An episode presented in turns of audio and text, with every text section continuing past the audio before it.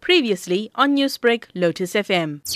It was a huge relief for me because not only am I a clinician treating patients with COVID 19, I was a patient of COVID 19 myself. I was infected during the second variant and the second wave.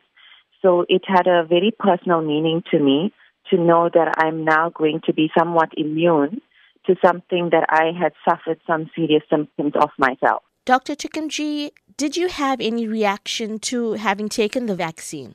Yes. Um, as we do explain to most of our patients, is when you're taking the vaccine, you are being exposed to different types of cells of a specific disease, and in this case, it's the viral cells from COVID 19.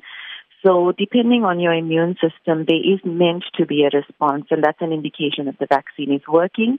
And I did about three to four hours after receiving the vaccine.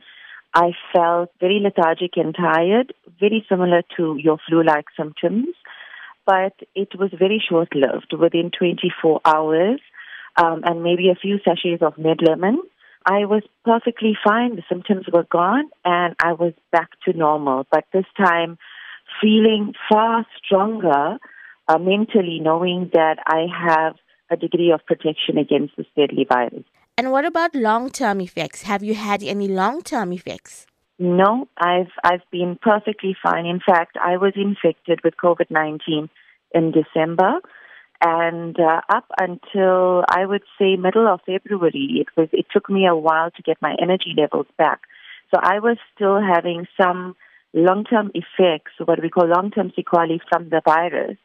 Um, and since I've taken the vaccine, I've had no further symptoms, and I've actually just been better and better from, from the infection that I originally had. I've had no long term sequelae whatsoever.